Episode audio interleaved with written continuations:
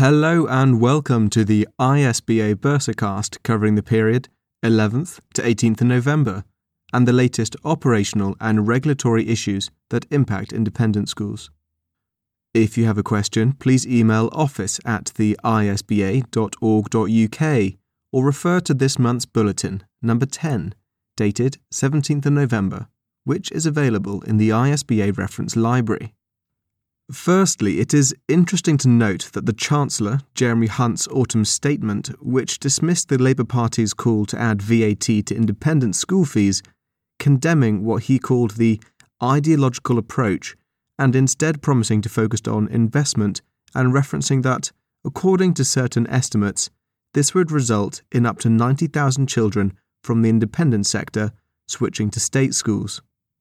He also announced that state schools in England will receive a funding increase of 2.3 billion each year for the next 2 years, which should allow them to continue to invest in high quality teaching and to target additional support to the children who need it most.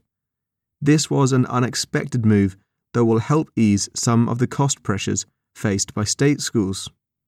The ISBA summary of government guidance this week includes an invitation for teachers to complete the relationships sex, and health education survey, updates on the additional bank holiday on Monday, 8th of June next year for His Majesty's coronation, benefits of an academic mentor to deliver tutoring, and the Enough campaign to tackle violence against women and girls.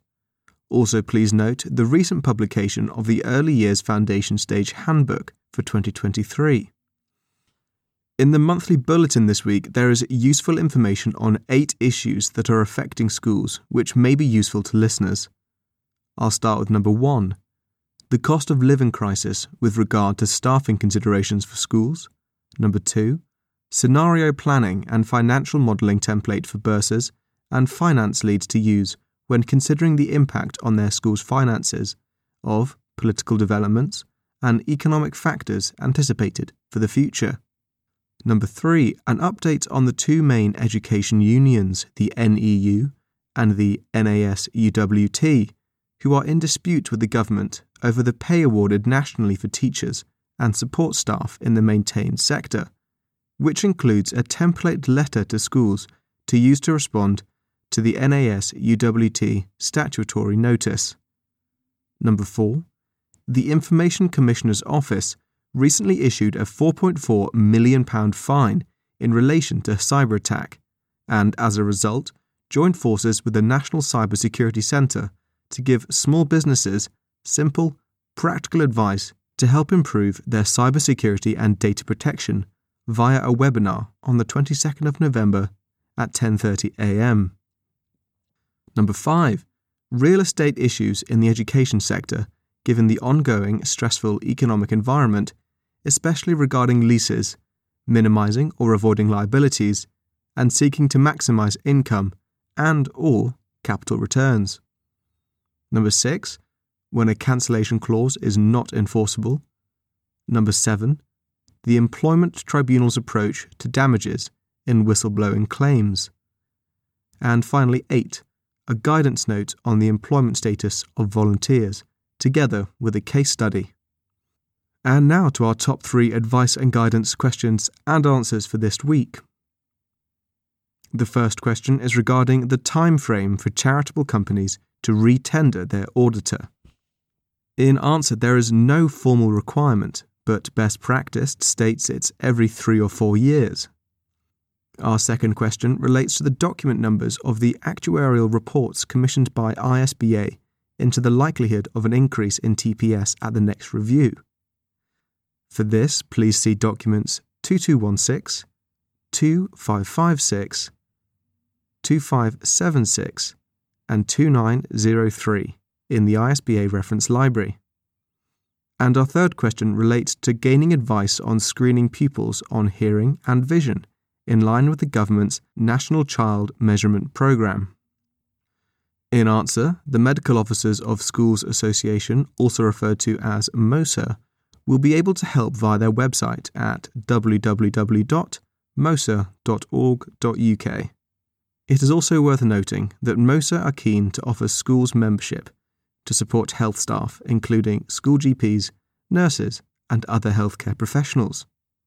And ISBA's top tip of the week for this week is for schools to refer to ISBA's How to Guide on Preparing for and Actions on a Power Cut in Schools This Winter in document 2959.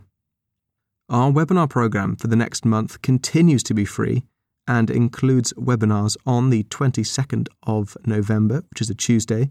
This is at 2 pm, and the topic is Making Your Marketing and Communications GDPR compliant. Friday, the 2nd of December, on immigration rules for schools, which was moved from the previous date of the 25th of October. And the third one is Tuesday, the 6th of December, In the Air, the Future of Asbestos. Our professional development face to face one day conferences continue next year at BMA House in London, with a mock employment tribunal on Tuesday, the 24th of January, and a finance conference on Tuesday, the 7th of February. I recently attended the ISBA conference at BMA House on the HR topic and spoke to some of the delegates. Let's hear from one now. Uh, I mean, the HR conferences that the ISBA run are always really, really useful. When you get together with lots of other professionals, you realise that you share lots of problems with other people and therefore lots of solutions as well, which is great. There have been various uh, events that I've sat in today that have been very, very useful indeed on mental well-being, on uh, investigations, how to conduct them, uh, all very, very useful indeed. And I'm really looking forward to the mock disciplinary hearing later on. And a reminder on our regional strategy in-person days, which have been extended to not only include the North of England Regional Strategy Day on the 5th of December from 11am at Bradford Grammar School, but also to Scottish schools on the 23rd of November at 10am at the Edinburgh Academy. We see these briefing sessions as essential for bursars and ideal thought provoking material for chairs and board members. Do book your place via links on the ISBA website. And our ever popular next set of face to face regional meetings are on Tuesday, the 22nd of November at 10:30 a.m. for the Southern region at Cumnor House. Thursday, the 24th of November at 10am for London schools at Salters Hall, and Wednesday, the 30th of November at 2pm for Southwest, Severn, and Avon at Taunton School. And the next online regional meetings are for the Northeast on Wednesday, the 23rd of November at 9.30am, the Welsh schools on Tuesday, the 29th of November at 2pm, and for Surrey on Tuesday, the 6th of December at 9.30am.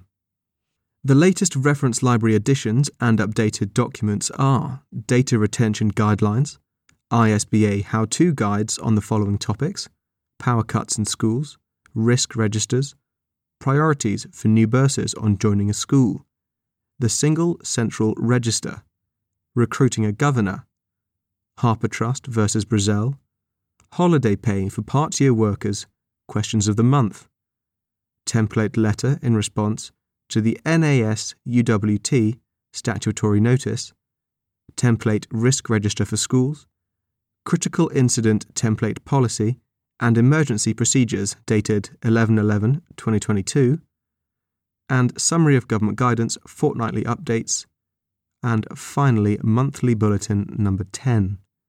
As ever, our legal guidance details are in the show notes to this episode. Thank you for listening. Till next time, farewell.